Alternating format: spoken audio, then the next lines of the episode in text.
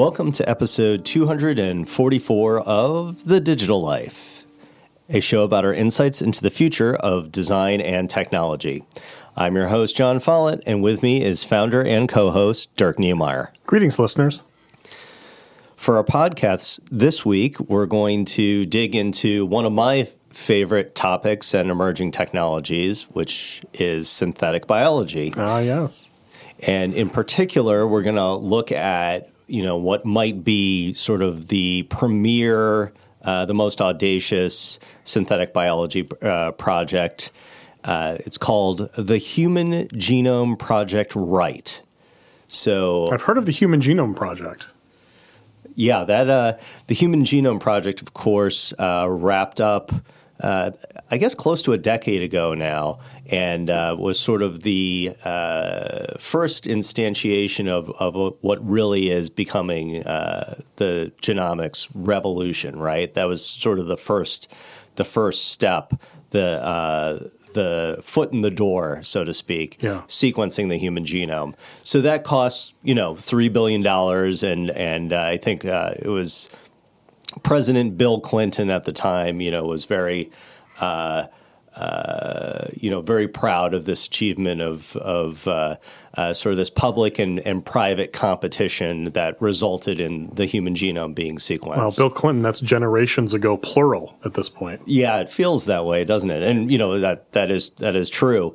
So in this this next step, the Human Genome Project Write, essentially synthetic biologists are going to build a human cell with all of the DNA that's required to produce more human cells. So if the Human Genome Project was the the READ project, this is the the Write project. So it's W R I T E, not R I G H T. Oh yes, yes, definitely. Uh, w R I T E, which of course uh, speaks to uh, the whole field of synthetic biology, which is really focused on uh, the creation of. Uh, uh, you know, creation of uh, genomic code for a variety of purposes. You know, whether you're engineering a particular kind of grain, let's say, for um, for agriculture, or you're interested in producing uh, environmentally friendly fuel. You might do that using uh, uh, certain bacteria. The synthetic biology touches on you know a whole variety of industries and is really going to change the way that we that we do things as human beings, the way we manufacture things, the way we address problems. But uh, this this project to create you know an entire human genome uh, basically from scratch is is a really uh, you know not only is it is it a follow on to the Human Genome Project, but it, it's it's it's sort of uh, it's a moonshot. I, I, know we use the, the, words moonshot way way too much to yeah. describe scientific uh, ambition. There's a lot of moonshots in the world these days. Yeah, uh, and only only one moon, unfortunately.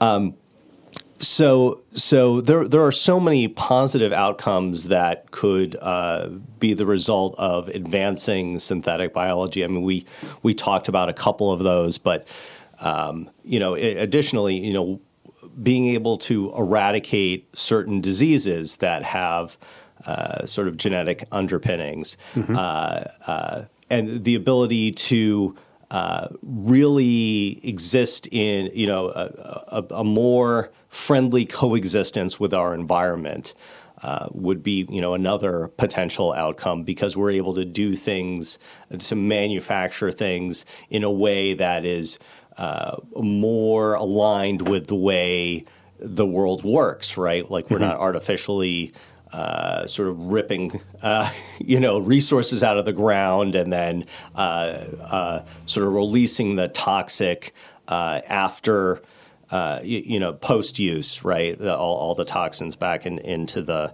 yeah. ecosystem. Yeah. So, so Dirk, you know, what what are your initial thoughts on the Human Genome Write project, or, or sorry, the the Human Genome Project Write, which is also called GP Write, which we'll we'll we'll use that shorthand as well. Sure. I mean, you know, it falls into a similar category with things we've talked about on the show before, particularly things around CRISPR Cas9 and, and gene editing, right? So, um, it's technically true that gene authoring is different than gene editing, but the sort of end application is the same in both cases. It is, um, you know, taking the DNA of a living person or uh, manufacturing or adjusting the DNA of a um, yet to be born person. Um, now we're starting into question person life. Okay, let's. let's I'm not even going to go there right now. Um, you know, this is down down that same path, and uh, so it you know it comes with the similar ethical consequences and questions. Um, you know, namely that in much of the first world, certainly much of the West, um, you know, there's a concern about the exercise of these technologies and advances in the context of humans and people, um, while they're used pretty aggressively in other animals. The use of them in humans and then extrapolating that into uh, how you know how will we function as a society of people that are created by or altered by these sort of technologies. It's you know they're they're sticky questions. Yeah, that's uh, you know there's certainly an array of challenges that will come along with the technologies that you know are being you know introduced both you know as part of this uh, GP Write project and then also you know just generally speaking uh, um, uh, genomic alteration. So you you you touched on a couple of them, of course, you know, the ethical boundaries, and then in certain societies we're going to have you know and and many societies in the west will have prohibitions against you know certain kinds of genomic uh, alteration. Um, so those, probably. We, we don't know for sure right? Right. I and, and you know of course you know there's going to be conferences and discussions about those things uh, and and probably I, I would hope you know pu- more public discussion as well. Um, uh, additionally, you know, or from those ethical type discussions, there will need to be, you know, one of our favorite uh, topics is, you know, policy design and, and legal frameworks. There are interesting legal frameworks around uh, genomics that that are just sort of starting to to take hold. I mean, and you have to uh, include all, all, kinds of things like uh, uh, you know, preventing against discrimination, for instance, uh, you know, is is high on people's list. Um, additionally, I mean, and, and for the uh, scientific and, and, perhaps business community, there is the question of intellectual property, which you know can equally get as sticky because if you're uh, creating uh, human genome from scratch like how do you make sure that that work remains you know open source? How do you make sure that it's a benefit to humanity and there's not like some you know small portion that could get peeled off and patented somehow? I don't really know the ins and outs of of, of these kinds of uh, uh, legal questions for uh, for bio but you, so far, patent law has fallen on the happy side. There have been some cases that have been nerve wracking, let's say, that have fallen the right way for the most part, which is good. Yes, I mean, and there's certainly lots of discussion in in, in uh, you know as you know the CRISPR uh, Cas9, for instance. You know, a lot of discussion around around patents uh, uh on that subject. Uh, and then finally, uh, you know, a, a concern is, you know, if we have these uh, sort of the intellectual property frameworks and the policy frameworks and the ethics sort of at least nominally worked out, uh, then you have the question of monitoring, right? Like, so how do you even know, right? How do you know uh, these are the kinds of things you can't say, oh, hey, I see in your genome that you're, right. you know, you're uh, super gene altered smart, and and now you're going to have uh, you know some additional advantage or or, or whatever. So, right, and the bell can't be unrung. It's not like we're going to take that person, strap them down, and re-edit their genes to remove that from them. Mm-hmm. Right? It's like once that being has been created in the form that it's created, it, it's kind of going to go unless it has you know demon horns and wings. In which case, you know, it might be locked in a, in a box somewhere. Yeah, or, or I mean, even you know, just to raise that that point, that you know, sort of the the uh, the hacker mentality, right? Like the uh, altering your body to suit your preferences. I mean, we do it right now. We just, you know, it's it's on a slightly different level. You certainly have people uh, who alter their bodies to fit their their uh, perspective, their lifestyle, their their choices. I mean, those are going to become more pronounced, perhaps. Well, they're certainly in accessible and egalitarian ways. It's you know, you and I and anyone can go and get a tattoo at a relatively affordable cost. Um, the cost for getting super intelligence is going to be different, and you know, at some point, if it's bad for society to have a lot of super intelligent people, it may be very limited and segregated just to the elite which is opening up a whole different can of worms. Yeah, the the badness of many super intelligent people that that will be, uh, uh, you know, yeah, that'll be some, something to be seen for sure. So.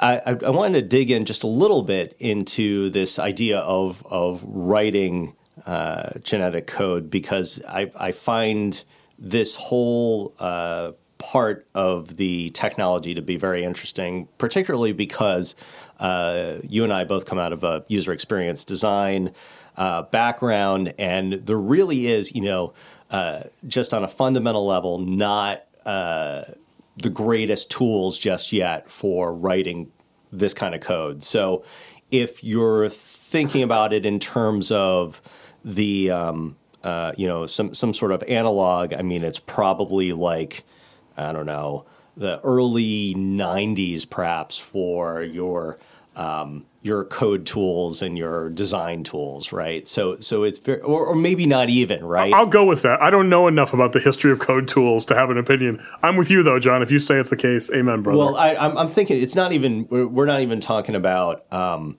uh, code tools and design tools that that are you know they're they're software, but they're still really working at the most fundamental level, right? So you are there's no abstraction levels for this just yet.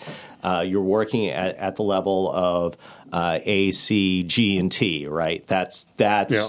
that's what you're coding in. So it, you're there.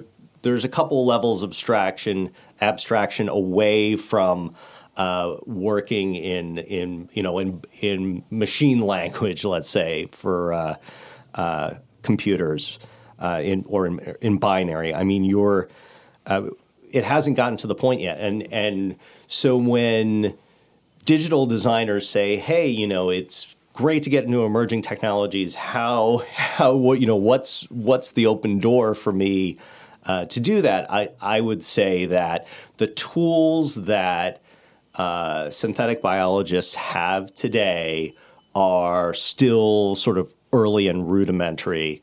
Um, and there's an awful lot of user experience expertise that could make life a lot easier for, for the guys who, who are doing this this kind of work. And it's it's really an interesting opportunity because it's uh, all of the things that we've learned about coding on the computer side, in theory, can be also applied uh, to coding on, on the genetic side.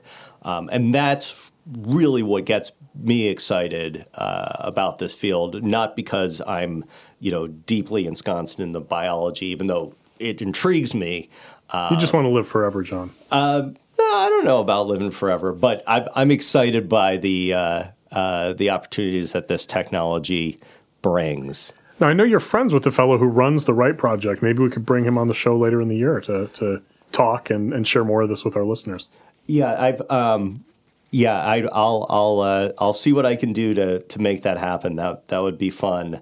Um, I think you know may, maybe friend is a strong word, but uh, uh, a, a, good acquaintance, and, and, we're on we're on happy terms. Uh, and so so hopefully I can uh, twist his arm a little bit and see if I can get him on the show. Um, we've had a lot of interesting conversations in the, in the past, so hopefully he'll be willing to have one of those on our program. Well, get cracking, Follett. I will. Listeners, remember that while you're listening to the show, you can follow along with the things that we're mentioning here in real time. Just head over to thedigitallife.com, that's just one L in the digital life, and go to the page for this episode. We've included links to pretty much everything mentioned by everybody. So it's a rich information resource to take advantage of while you're listening or afterward if you're trying to remember something that you liked. You can find The Digital Life on iTunes, SoundCloud, Stitcher, Player FM, and Google Play. And if you'd like to follow us outside of the show, you can follow me on Twitter at Jon Follett. That's J O N F O L L E T T.